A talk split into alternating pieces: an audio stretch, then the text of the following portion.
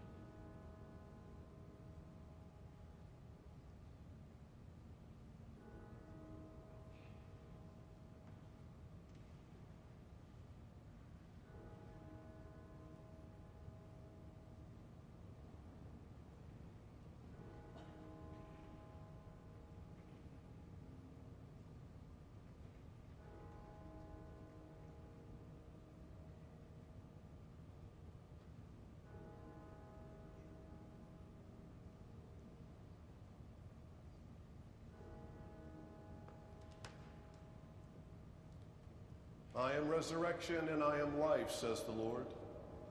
Whoever has faith in me shall have life even though he die. And everyone who has life and has committed himself to me in faith shall not die forever. As for me, I know that my Redeemer lives, and that at the last he will stand upon the earth.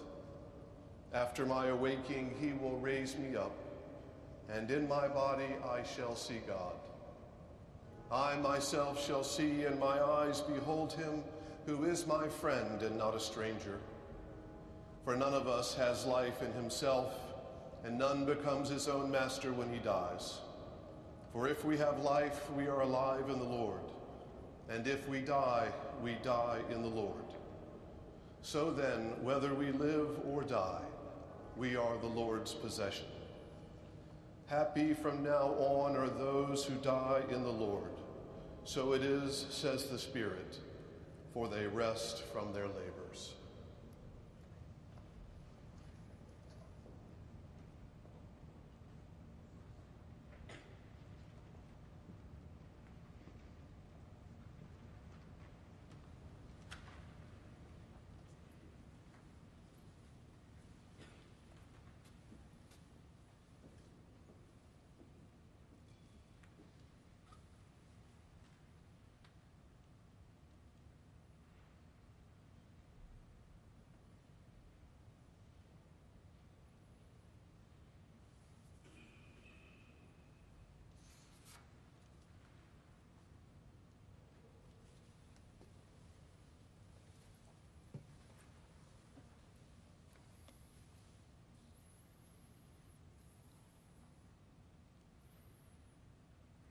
Good morning. My name is Randy Hollerith. I am the Dean of Washington National Cathedral.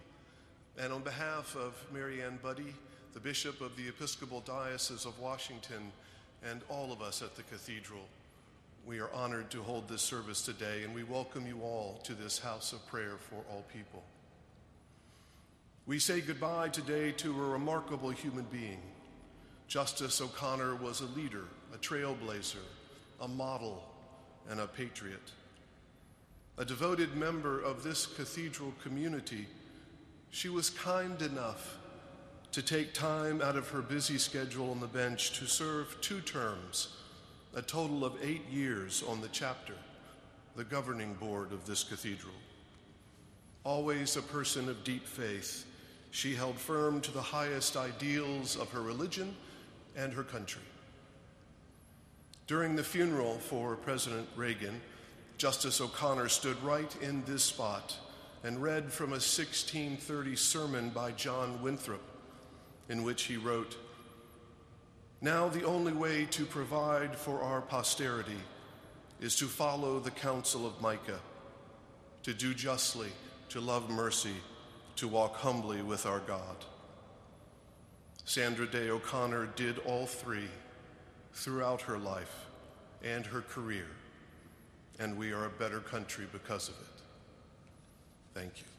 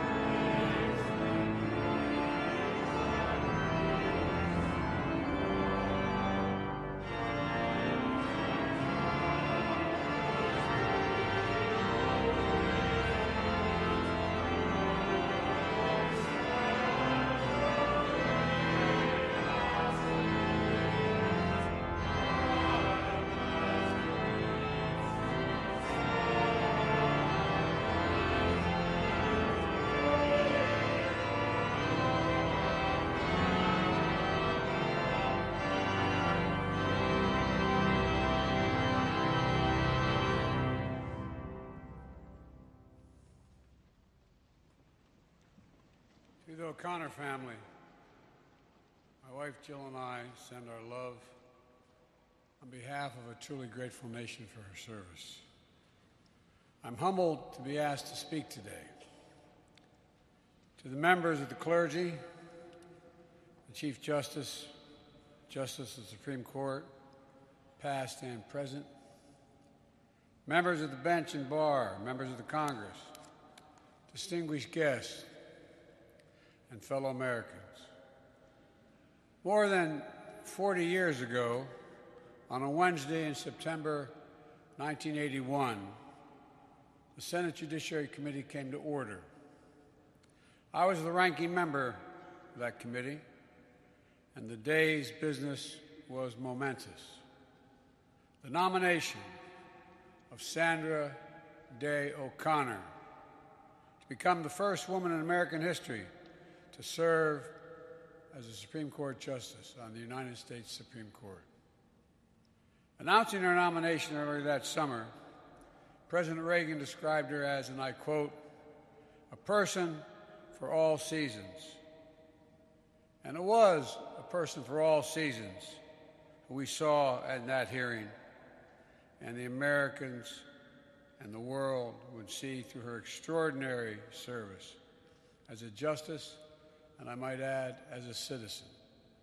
Gracious and wise, civil and principled, Sandra Day O'Connor, the daughter of the American West, was a pioneer in her own right, breaking down the barriers in legal and political worlds and the nation's consciousness.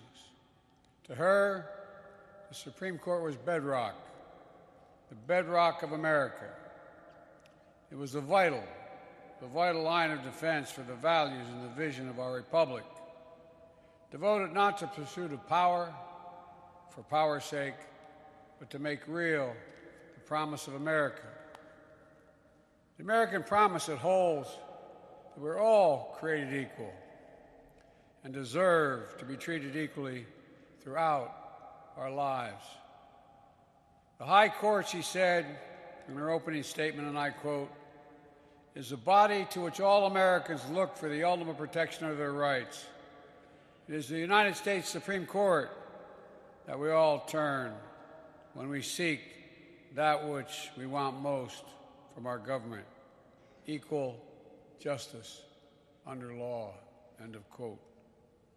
Equal justice under law is the, noble, the noblest aspiration of humankind, and the aspiration of Sandra Day O'Connor, one that she pursued her whole life. The last justice to have held elective office, she was especially conscious of the law's real impact on people's lives. One need not agree with all her decisions in order to recognize that her principles were deeply held and of the highest order, and that her desire for civility was genuine. And her trust in the capacity of human institutions to make life better is what this world was abiding. And how she embodied such attributes under such pressure and scrutiny helped empower generations of women in every part of American life, including the court itself, helping to open doors, secure freedoms, and prove that a woman can not only do anything a man can do, but many times do it hell of a lot, heck of a lot better. Excuse my language, Father. Beyond the bench, Justice O'Connor valued the civic life of the nation in our schools, in our community centers, in families, and in our friendships. Yes, America is the land of rugged individualists, adventurers, and entrepreneurs. But she knew no person is an island. In the fabric of our nation, we're all inextricably linked. And for the America to thrive, America must see themselves not as enemies, but as partners in the great work of deciding our collective destiny. That's the essence of our national experience. The sacred cause of democracy she devoted her life to, one that we must continue. I'll close with how she closed her opening statement on that September day 42 years ago. She spoke about the power of family. Family being the hope of the world, the strength of community, the relationship between ourselves and generations that follow. To her sons, Scott, Brian, and Jay, how she admired your intellect. And you may recall that hearing your sense of adventure. we all saw on that day and all those years after how much she loved your dad. A brilliant lawyer who always, always supported her. To the entire family, including the grandchildren, know how hard all these years have been to watch a disease that robbed them both and all of you of so very much. But I hope, I hope you hold on to what is never truly lost the love both of them had for you, the love you had for them. A love they shared so freely, and a love you returned with equal devotion. What a gift. What a gift. And I hope you find comfort in another profound consequence of her service the countless families that she helped by speaking so openly about your family's experiences. It matters. In that opening statement on that day in September, she mentioned how your parents got married in December. Here we gather today, a day before it would have been their 71st wedding anniversary. I know the anniversaries and the birthdays, the moments big and small will be hard without them. But as the saying goes, memory is the power to gather roses in winter. I hope you find the strength in knowing that your mom and dad are together again this December, gathering roses in winter once again as great Americans, both great Americans for all seasons. May God bless Sandra Day O'Connor, an American pioneer.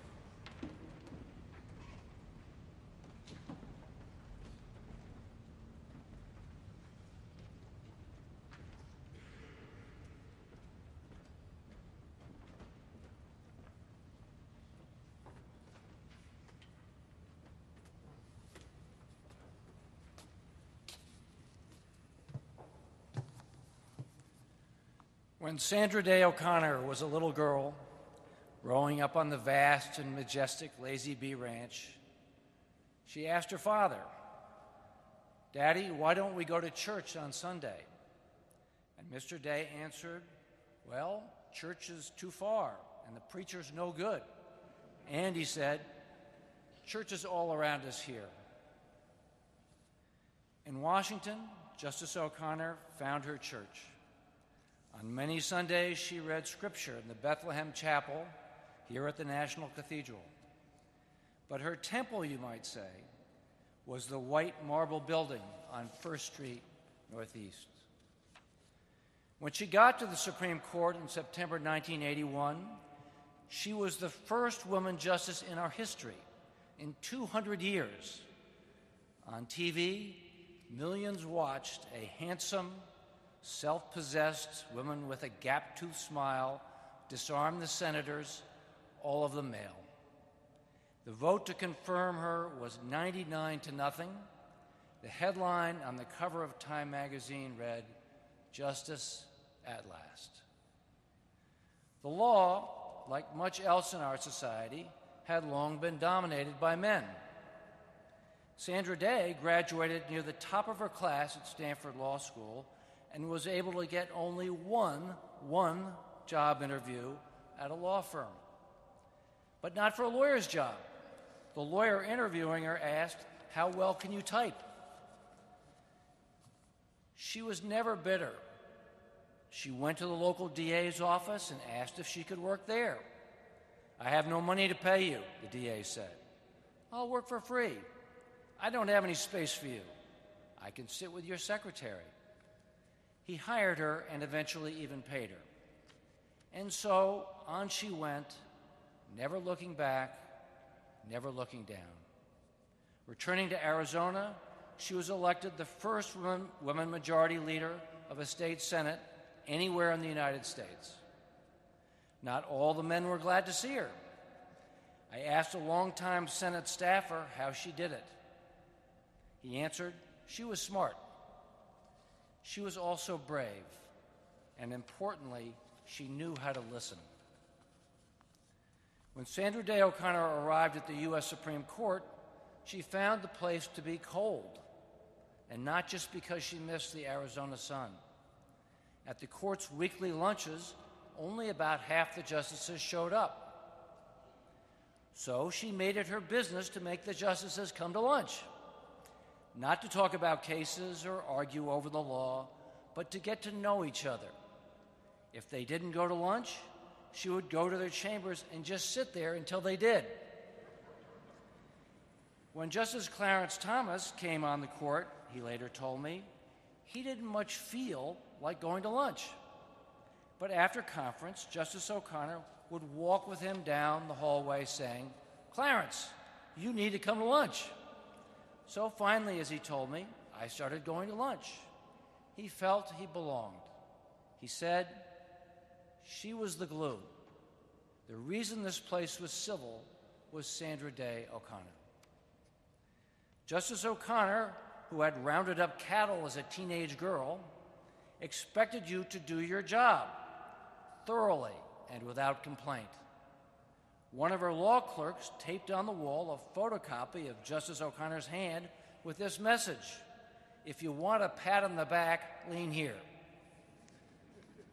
She was tough, and she could be, as she called herself, bossy. Every year, she marched her clerks off to look at the cherry blossoms, even when it was 40 degrees and raining. She took them on fishing trips, and when she caught a really big one, she would yell, Hot diggity dog! She was actually modeling a balanced life, recalled one of her clerks. Make time for your family, take care of yourself, get exercise and experience the outdoors, have a sense of the wider culture. The clerk said, We were getting not just an apprenticeship in law, but in life. She was never small minded. The justices can be critical of each other and their opinions. She didn't do that. When one of her clerks included a sharp rejoinder in the draft opinion, she looked up and said, A little snippy, aren't we? and crossed it out. She knew how to be selfless. In 1996, in United States versus Virginia, the court ruled that state schools could not exclude women from admission. It was a landmark case in women's rights. Justice Stevens, who was the senior justice in the majority, assigned the court's opinion to Justice O'Connor as the court's first woman and for 12 years the only woman on the court. She said no. This should be Ruth's case, she said, turning to Ruth Bader Ginsburg. Justice Ginsburg later told me, I loved her for that. In 24 years, Justice O'Connor cast a decisive vote in some 330 cases. That's a lot of power. Some pundits began writing about the O'Connor court. But that's not the way she looked at it. She did not like being called the swing vote. She would say, that sounds fickle. Rather, she came to view the court as not the all powerful last word, but as an institution that is engaged in an ongoing conversation with other branches of government legislators, executives, federal, state, local. She had an uncanny feel for where the country was on difficult issues like abortion rights, affirmative action, and religious freedom. She knew that when progress comes, it should be careful, thoughtful, considered. She knew this from her own experience. It's good to be first, she told her clerks, but you don't want to be the last. How happy she was to see four women justices on the court. She also told her clerks never be above taking care of people.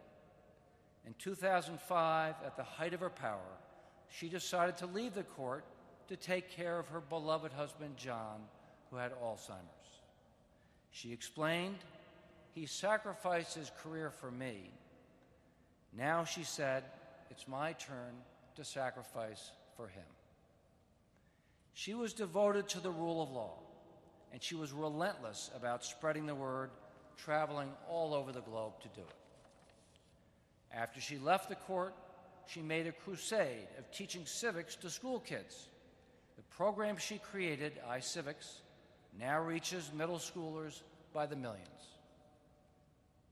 Civics, civility, the rule of law.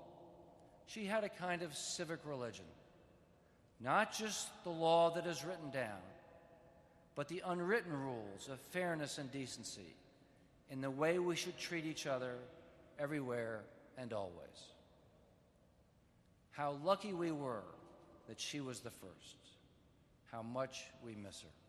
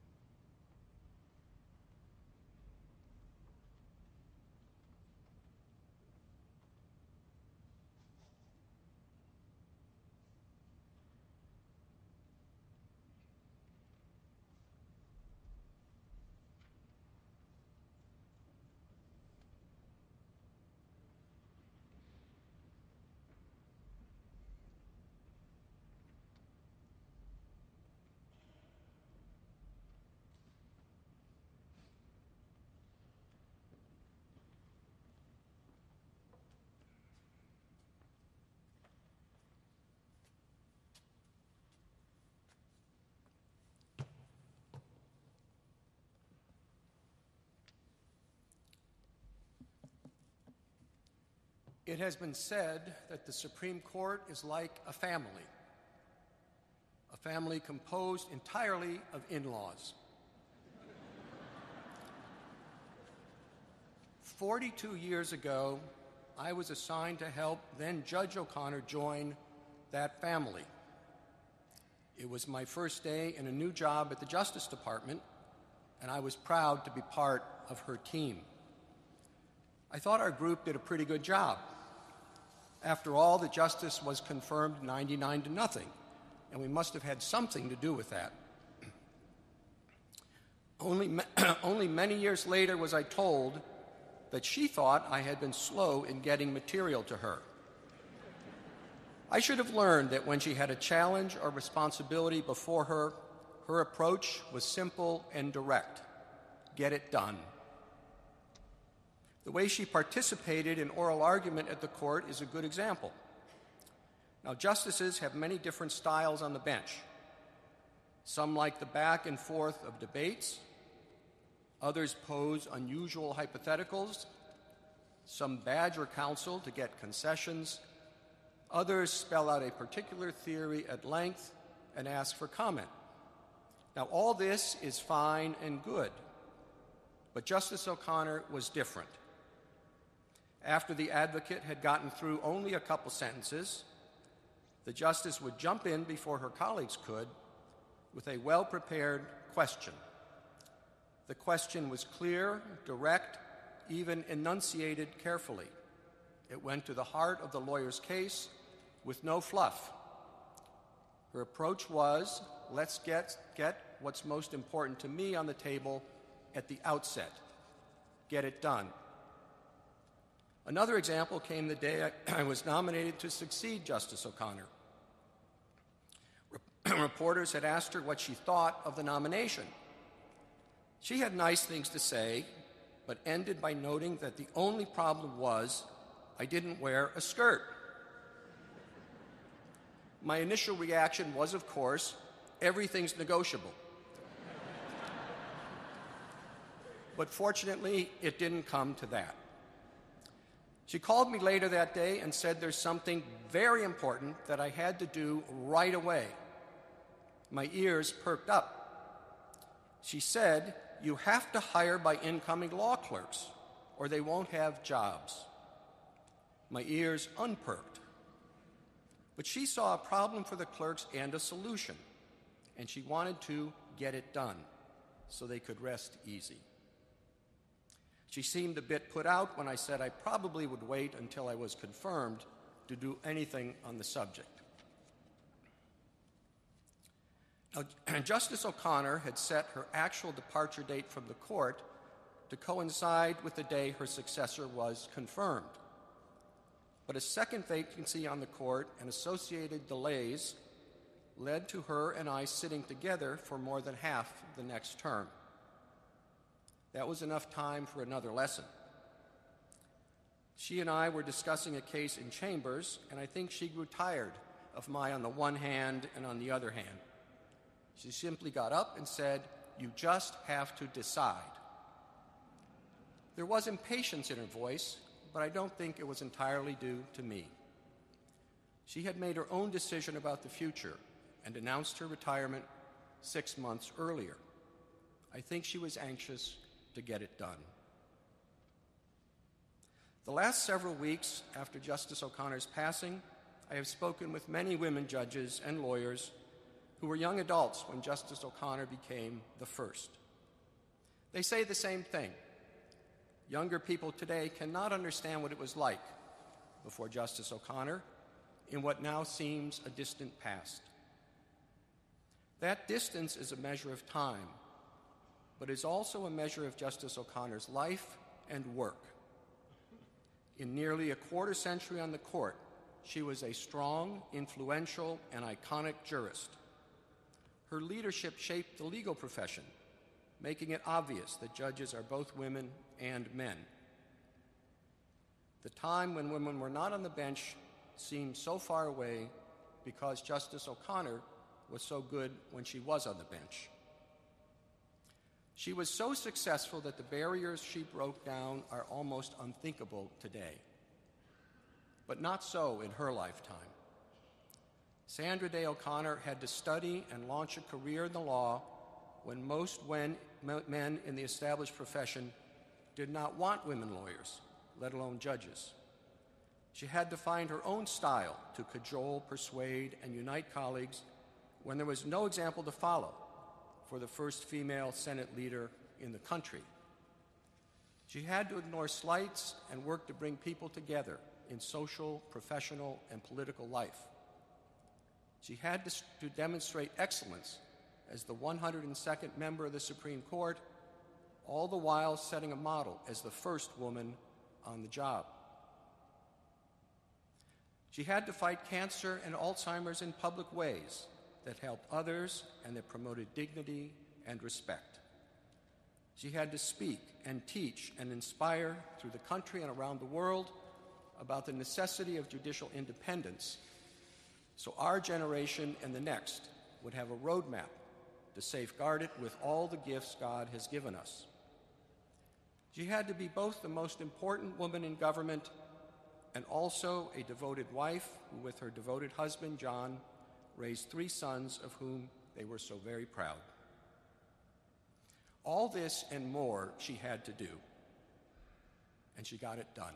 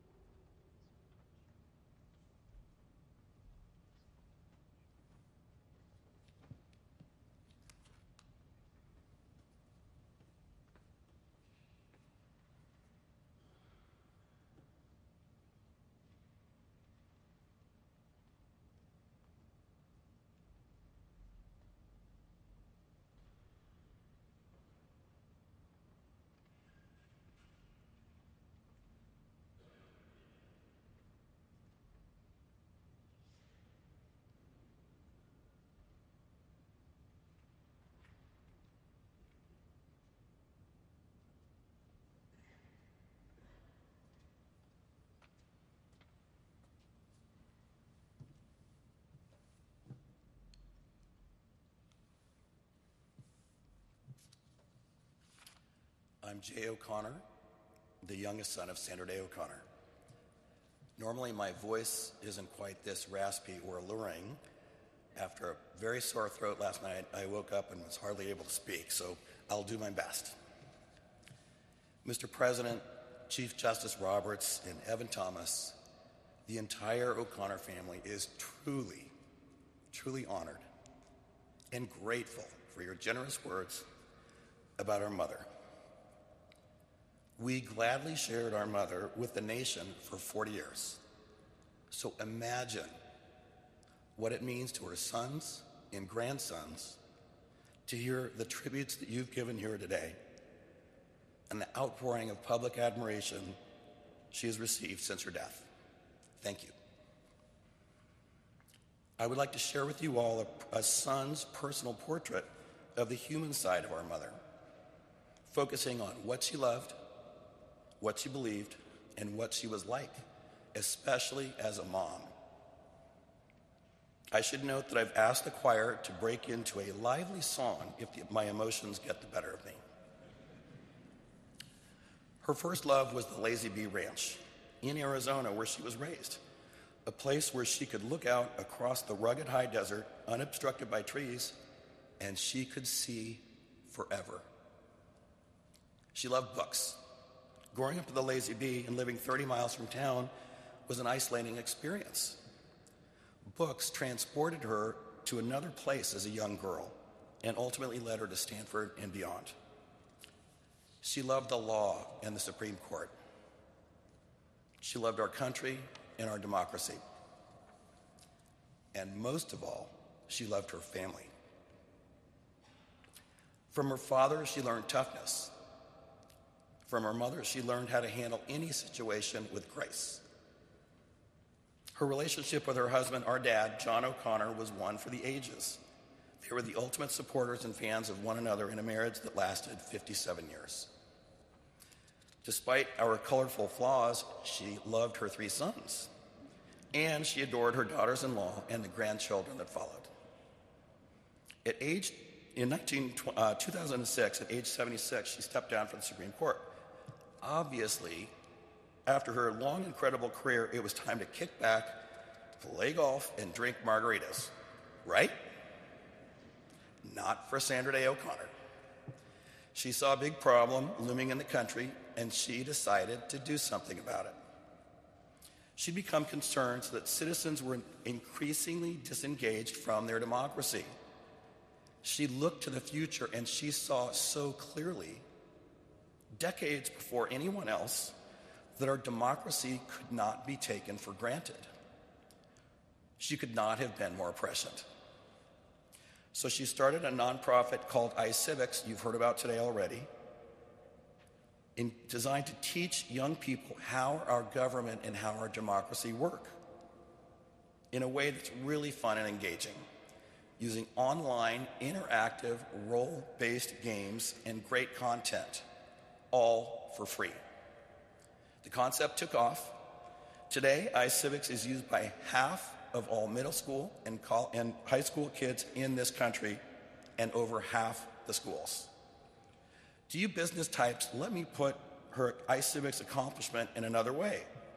At the age of 78, our mom founded and led a hot, tech based nonprofit startup. Within 10 years, she had achieved over 85% market share and 50% market penetration. Not too shabby. Church is a place for confession, and I feel the need to come clean today on a family secret we've protected for decades related to this very topic. Years ago, while going through my mom's papers, I came across a box containing her report cards from middle school and high school. Of course, her marks were sterling until I was shocked to see something a B a scarlet bee. In, in the first semester of one, a trimester of one of her classes.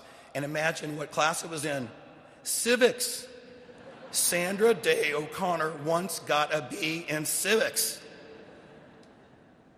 In the presence of the President, the Supreme Court justices, and all of you today, I ask you this based on her 40 year dedication to promoting the rule of law and democracy in home and, bro- uh, home and abroad, do you think she has earned enough extra credit to raise that lowly B in civics to an A? Okay.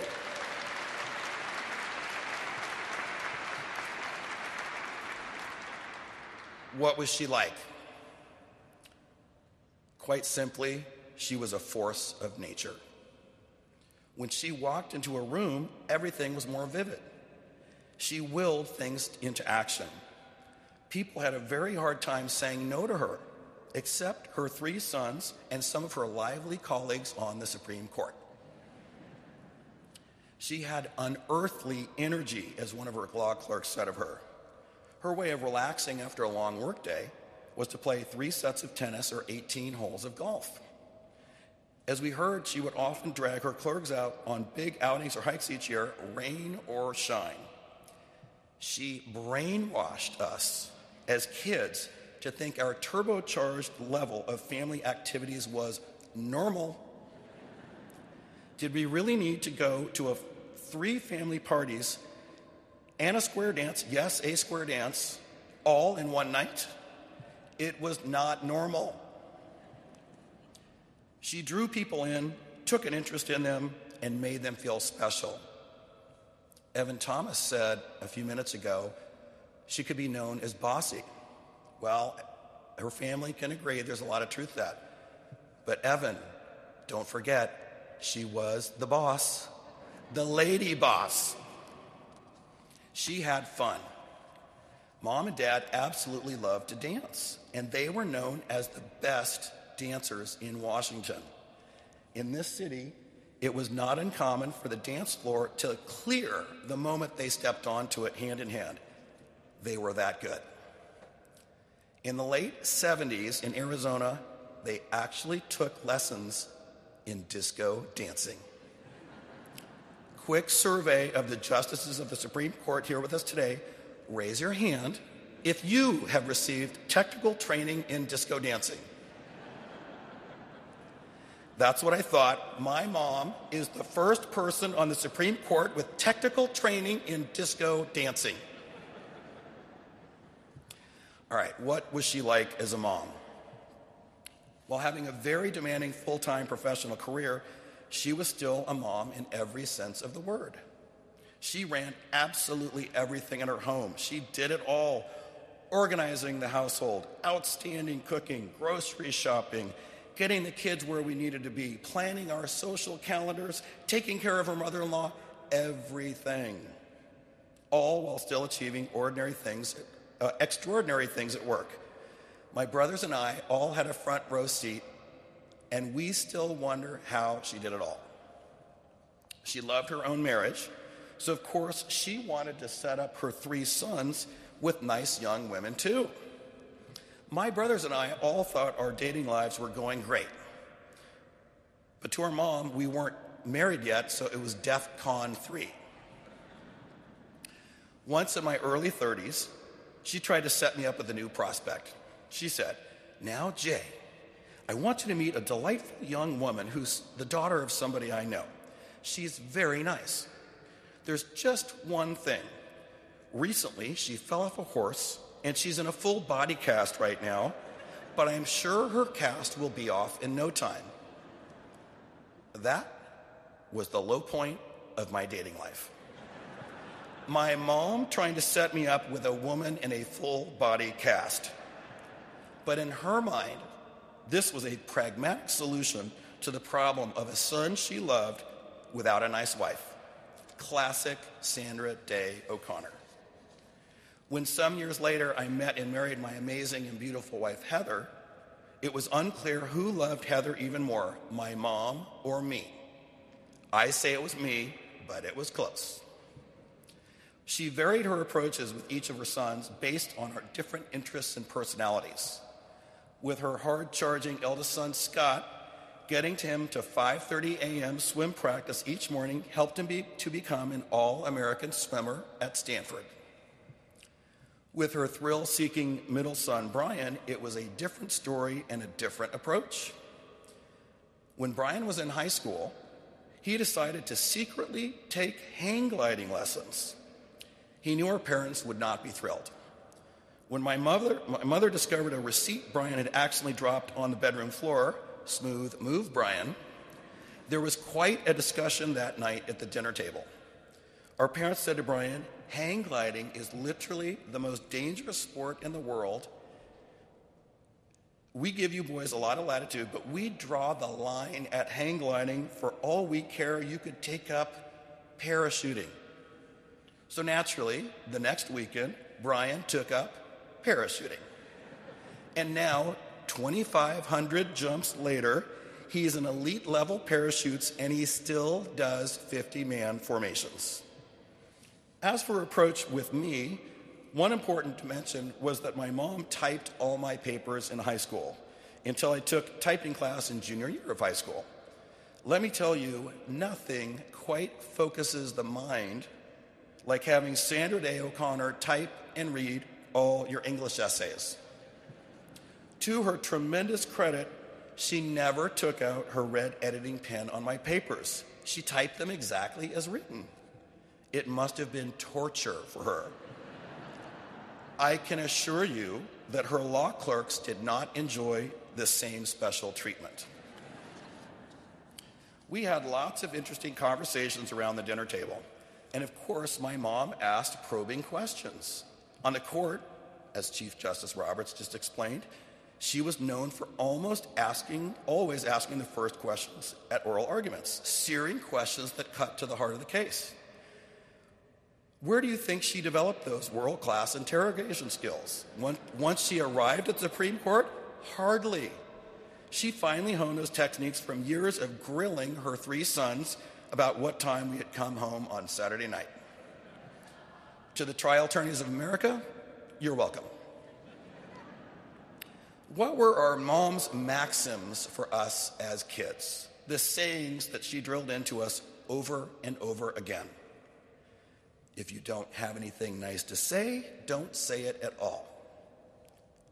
Get it done. Does that sound familiar, Chief? And her most repeated command of all don't hit your brother.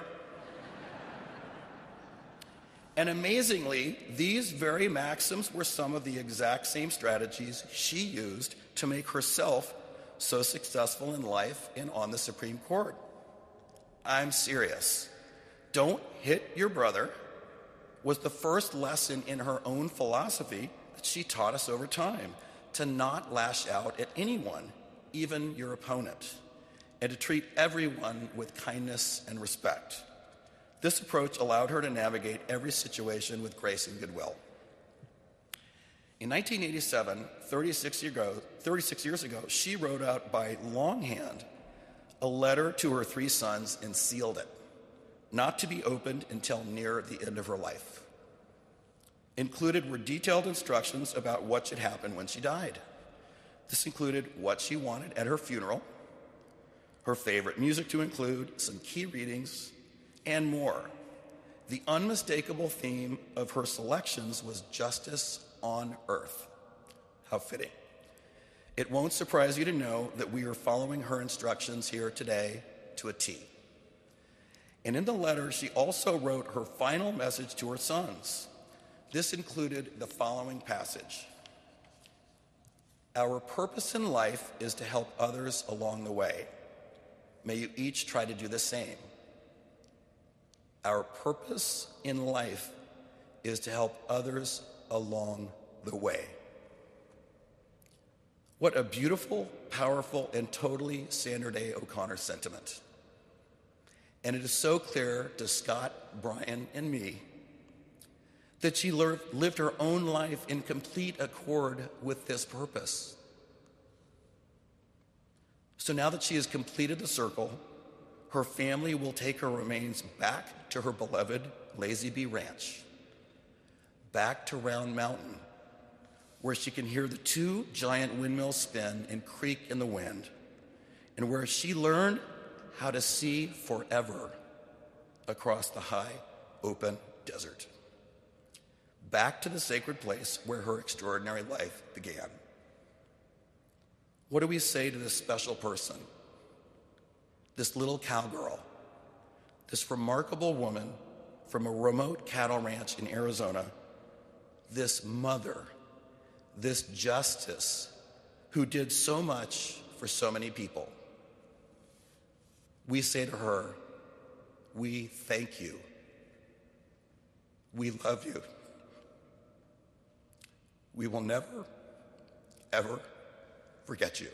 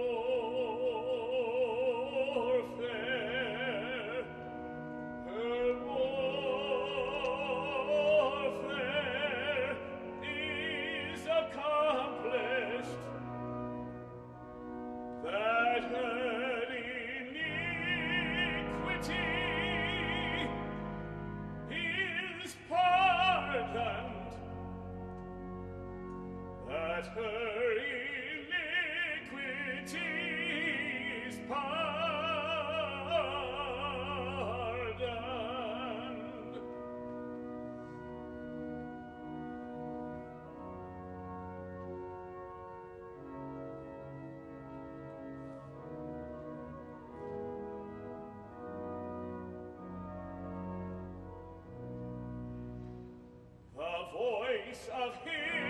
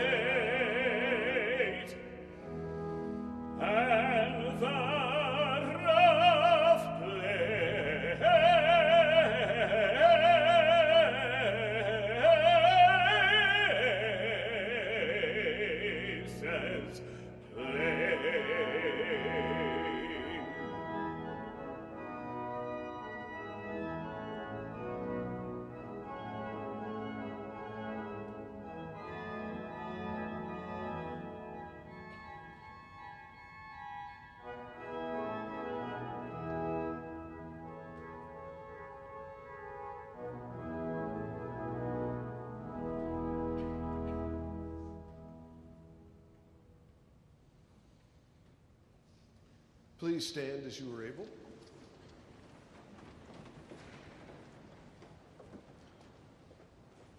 The Lord be with you. Let us pray. O God of grace and glory, we, remem- we remember before you this day our sister Sandra. We thank you for giving her to us, her family and friends, to know and to love as a companion on our earthly pilgrimage.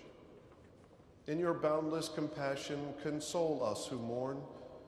Give us faith to see in death the gate of eternal life, so that in quiet confidence we may continue our course on earth until by your call we are reunited with those who have gone before. Through Jesus Christ our Lord. Amen. Most merciful God, whose wisdom is beyond our understanding, deal graciously with Sandra's family and friends in their grief.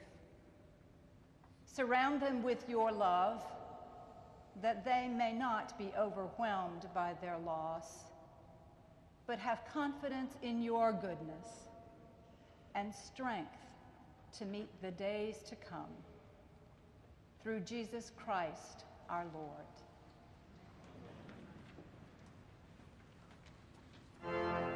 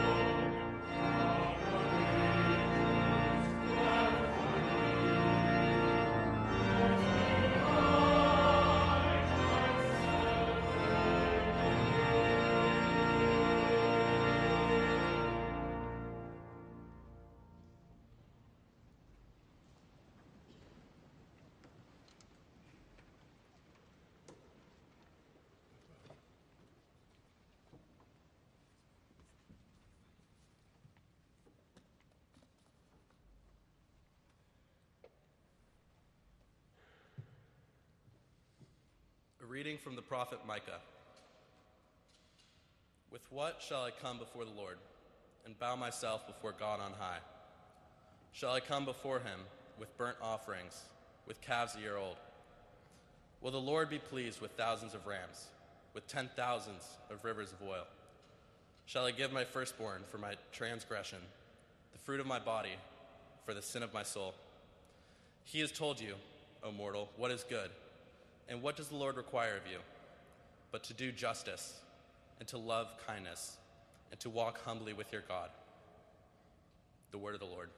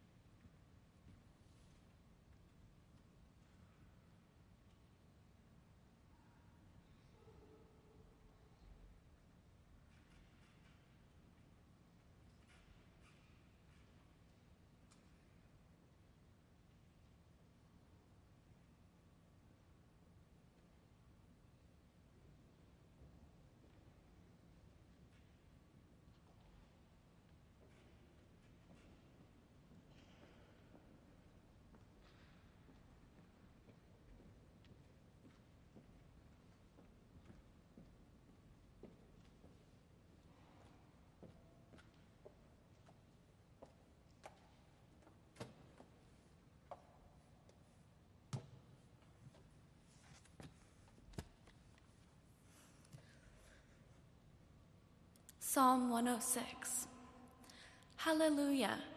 Give thanks to the Lord, for he is good, for his mercy endures forever. Who can declare the mighty acts of the Lord, or show forth all his praise? Happy are those who act with justice and always do what is right. Remember me, O Lord with the favor you have for your people, and visit me with your saving help,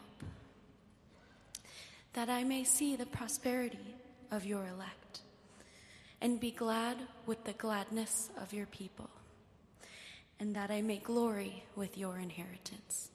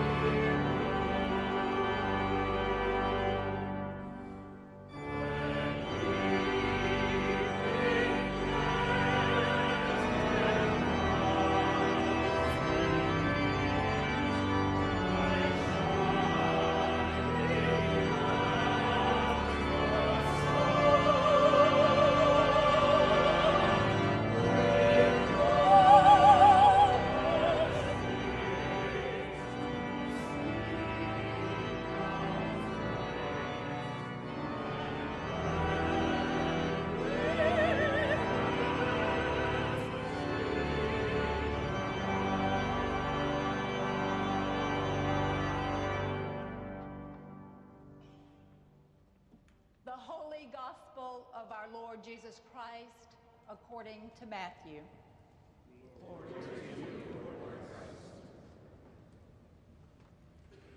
When Jesus saw the crowds, he went up the mountain. And after he sat down, his disciples came to him. Then he began to speak and taught them, saying, Blessed are the poor in spirit, for theirs is the kingdom of heaven. Blessed are those who mourn, for they will be comforted. Blessed are the meek, for they will inherit the earth. Blessed are those who hunger and thirst for righteousness, for they will be filled. Blessed are the merciful, for they will receive mercy. Blessed are the pure in heart, for they will see God. Blessed are the peacemakers, for they will be called children of God. Blessed are those who are persecuted for righteousness' sake, for theirs is the kingdom of heaven. Blessed are you when people revile you and persecute you and utter all kinds of evil against you falsely on my account. Rejoice and be glad, for your reward is great in heaven. For in the same way, they persecuted the prophets who were before you. The Gospel of the Lord.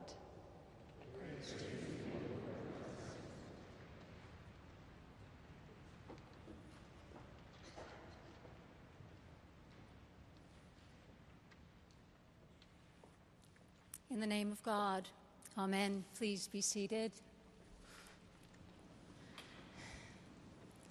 My name is Bishop Mariann Budde, and on behalf of all of us gathered here, heartfelt thanks to Justice O'Connor's family for the gift of gathering us in remembrance and thanksgiving for one you loved so well and by whom you were deeply loved. Thank you, Mr. President, Mr. Chief Justice, for your tributes, for Mr. Thomas, not only for your words here, but your insightful biography of Justice O'Connor, and to you, Mr. O'Connor, for speaking so vividly and poignantly about your mother. To the readers and musicians, those offering prayers, what a holy moment this is, and we are blessed to be a part of it. When someone so loved and admired and from whom we have learned so much dies, we, we face the reality of death. So let me say this. Having lived my vocation for over 30 years, having been at the bedside of many who have breathed their last, I am persuaded that God's mercy and love meet us when we cross over from this life to whatever awaits us beyond it. I can't say much more about the mysteries of death, but about God's love, I am sure. And in that confidence, I speak to you today. And isn't it also true at the threshold of death, we can't help but ponder the mystery of life? And not life in the abstract, but the one wild and precious life that was Justice Sandra Day O'Connor. One of my teachers liked to remind us that what we say, what any of us say about anyone else, reveals as much about us as the one whom, of whom we speak. And that was certainly the case in the year 2008 when Justice O'Connor returned to her beloved alma mater to deliver the inaugural speech for what would become an annual event honoring the renowned Stanford law professor Harry Rathbun, who had inspired her to study law. And as with your tributes to Justice O'Connor today, what she said about Professor Rathbun offered insight into her soul and her sense of vocation. Rathbun, she said, was the first person ever to speak in my presence of how an individual can make a difference, how a single caring person can effectively determine the course of events. I had not heard that before, really, and he put it in such a persuasive way that I think most of us came to believe it might be true and to take seriously the notion that we could make a difference. Few people have taken as seriously as she the conviction that a single caring person can help de- determine the course of events. But as evidenced today, and in the scores of remembrances since her death, she not only lived by that conviction, she inspired it in others. She cared deeply for those in her orbit, and she invested in them the way Rathbun had invested in her. Now, in that same speech, she quoted a poem by Rudyard Kipling that Rathbun often cited. And in it, we can hear the life philosophy that guided her in, in the courtroom and in life. They're good words for us all. If, if you can keep your head when all about you are losing theirs and blaming it on you, if you can trust yourself when others doubt you, but make allowance for their doubting too. If you can wait and not be tired by waiting or being lied about, don't deal in lies, or being hated, don't give way to hating. And yet, don't look too good, nor talk too wise. If you can dream and not make dreams your master, if you can think and not make thoughts your aim, if you can meet with triumph and disaster and treat those two impostors just the same, if you can bear to hear the truth you've spoken twisted by knaves to make a trap for fools, or watch the things you gave your life to broken and stoop and build them up with worn out tools, if you can talk with crowds and keep your virtue, or walk with kings, nor lose the common touch. If neither foes nor loving friends can hurt you, if all count with you, but none too much, if you can fill the unforgiving minute with 60 seconds worth of a distance run, yours is the earth and everything that's in it. And what's more, you'll be a man, my son. Justice O'Connor had no interest in being a man.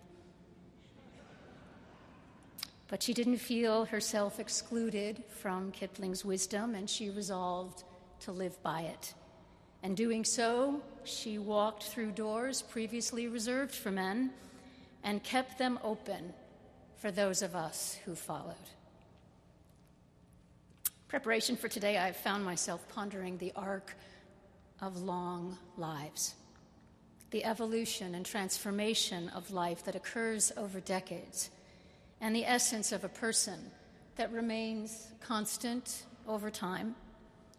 For we pay homage to the entirety of Justice O'Connor's life from her childhood at the Lazy B and her final years as she succumbed to the same disease that afflicted her husband John.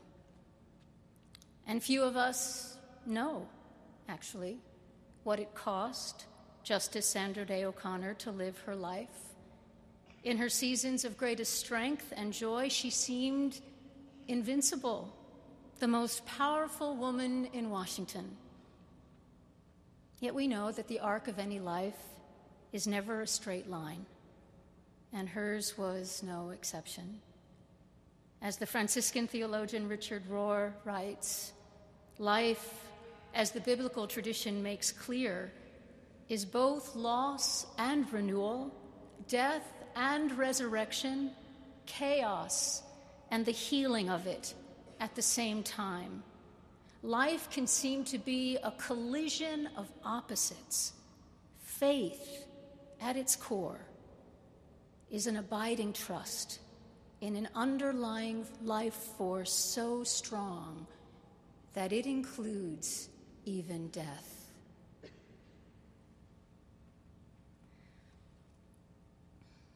Another woman pioneer of the law, Pauli Murray, was born 20 years before Justice O'Connor on the other side of the country and on the other side of the racial divide.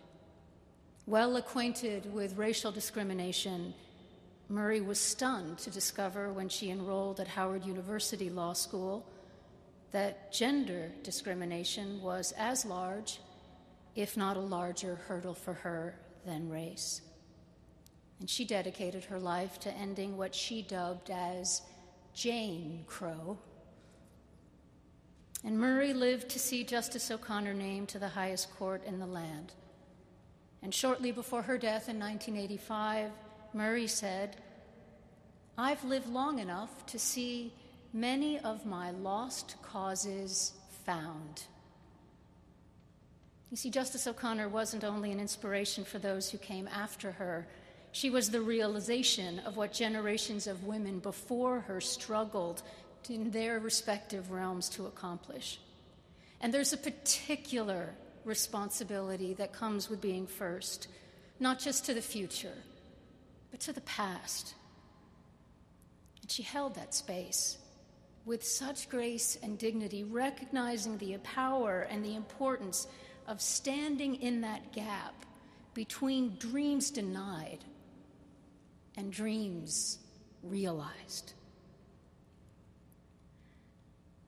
And she also lived long enough to see some of her influence wane. And she had to make her peace with that too, which is not easy. And when she recited Kipling's words at Stanford in 2008, I wonder if those realities were as much in her mind as the challenges of her more active years. But what all of us in this cathedral over the age of 60 know, and some learn it earlier, is that such losses are universal.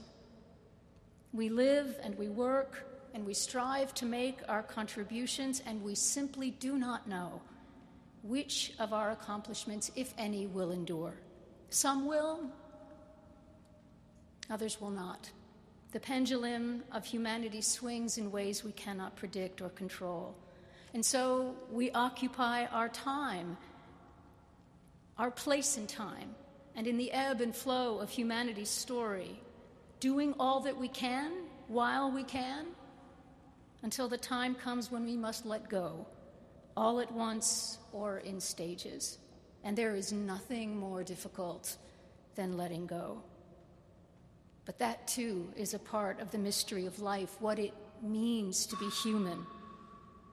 All the more poignant for those like Justice O'Connor and so many of you gathered to honor her, whose vocations are played out in the most influential of arenas. So I leave you with words of one who also knew the gift and the cost of a long life dedicated to public service, the 20th century, the 20th century theologian Reinhold Niebuhr. And he said this There's nothing worth doing that can be accomplished in our lifetime.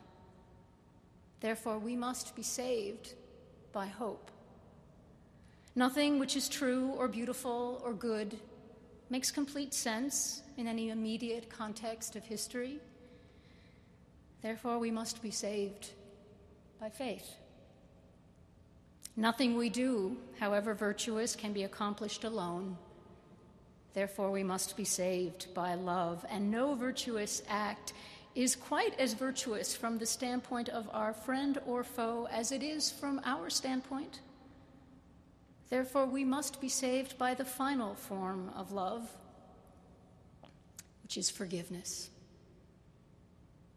As we commend to God the wild and precious life of Justice Sandra Day O'Connor and entrust to her, to that God of faith, hope, love, and forgiveness, may you live by the same, the same hope, the same faith, the same love, the same forgiveness now, in the wild and precious life that is yours, and in the service that is still yours to give.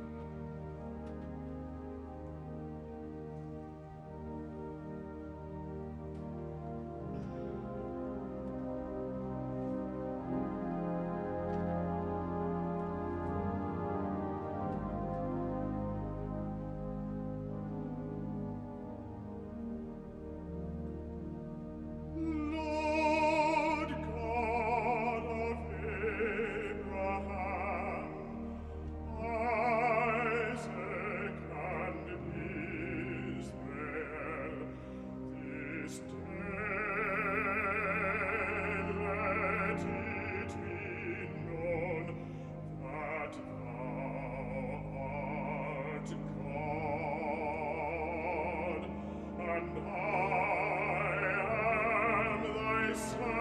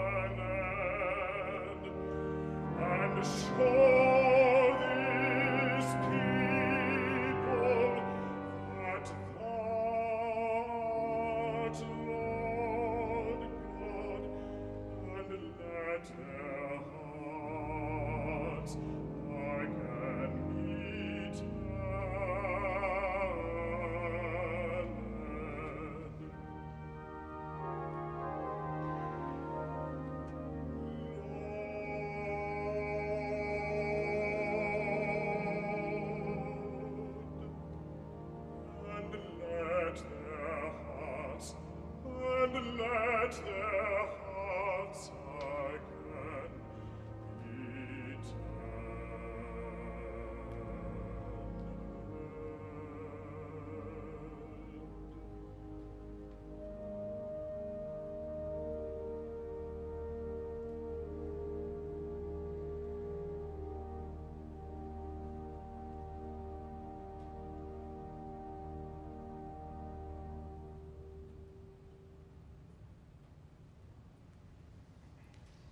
Please stand as you are able.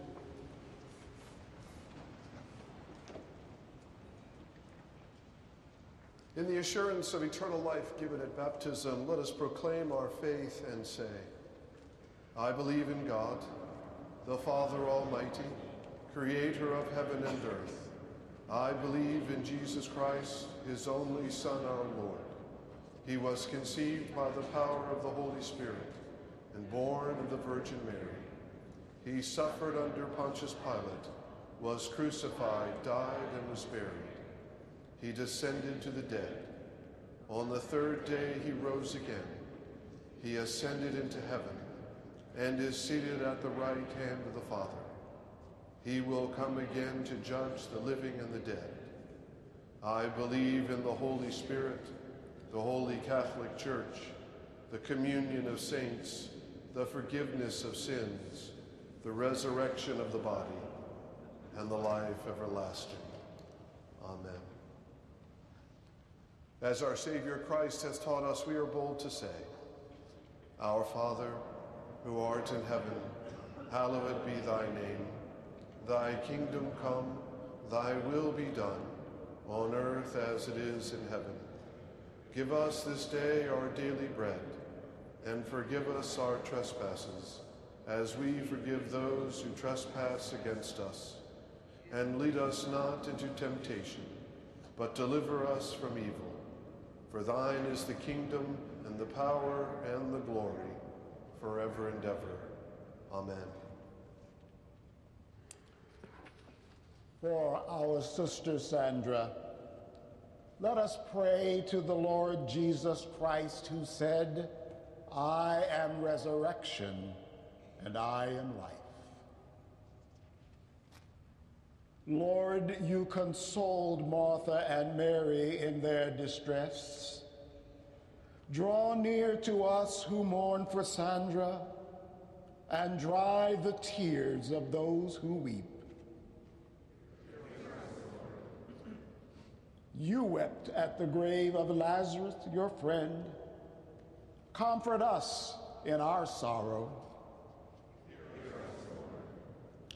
You raised the dead to life. Give our sister Sandra eternal life. You promised paradise to the thief who repented. Bring our sister to the joys of heaven. Our sister was washed in baptism and anointed with the Holy Spirit. Give her, O Lord, fellowship with all your saints. She was nurtured with your body and blood. Grant her a place at the table in your heavenly kingdom. And now comfort us in our sorrows at the death of our sister. Let our faith be our consolation and eternal life our hope. Hear us, Lord. Father of all, we pray to you for Sandra and for all those whom we love but see no longer. Grant to them eternal rest. Let light perpetual shine upon them. May her soul and the souls of all the departed through the mercy of God, rest in peace.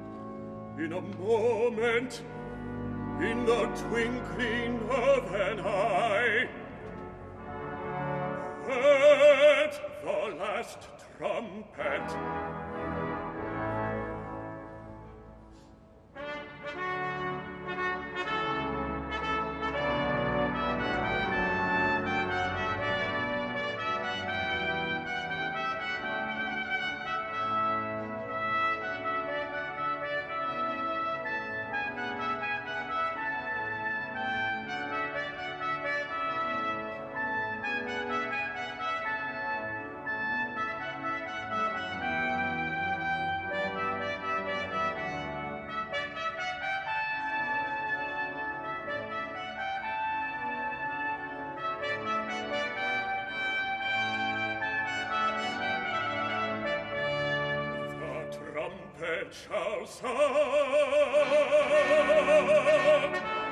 the dead shall be raised, and the dead shall be raised incorruptible.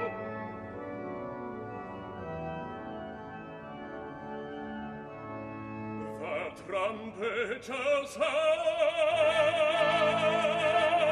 and the est, die res incorruptible, die res incorruptible. And we.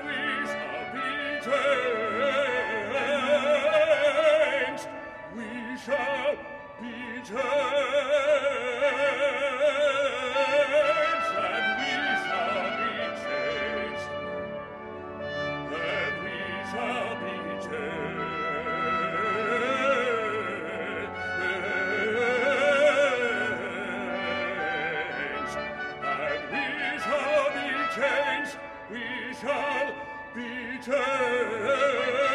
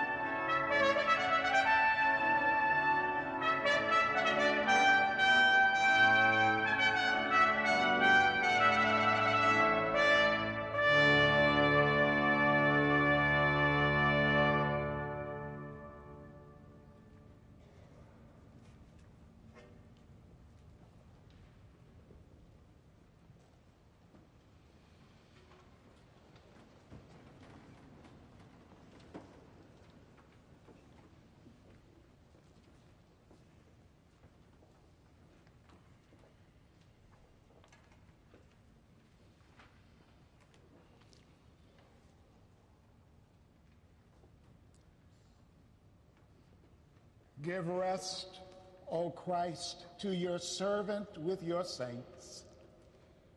For sorrow and pain are no more, neither sighing, but the life everlasting.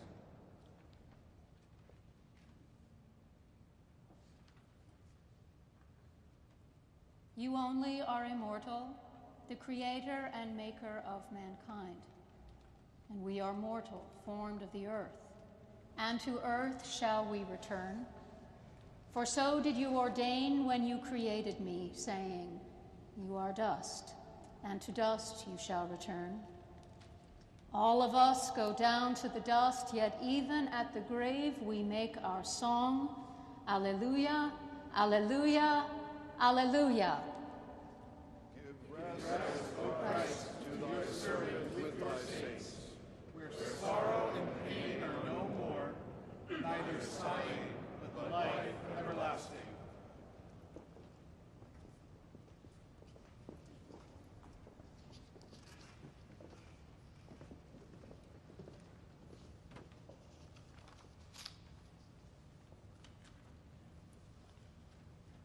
Into your hands, O merciful Savior, we commend your servant Sandra. Acknowledge, we humbly beseech you, a sheep of your own fold, a lamb of your own flock, a sinner of your own redeeming.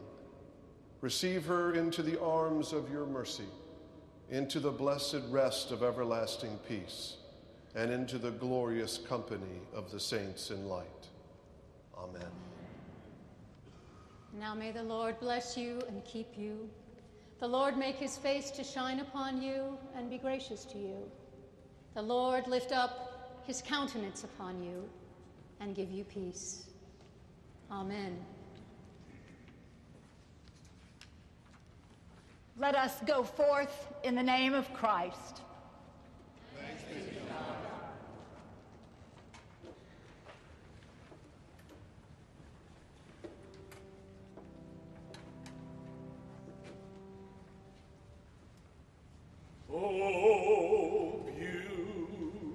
Beautiful for spacious skies, for amber waves of grain,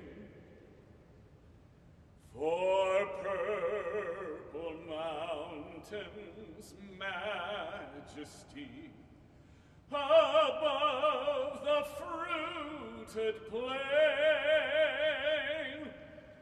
America,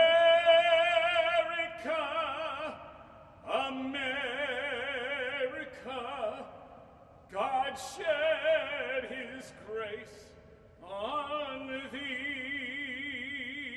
and crown thy good with brotherhood from sea to shining sea.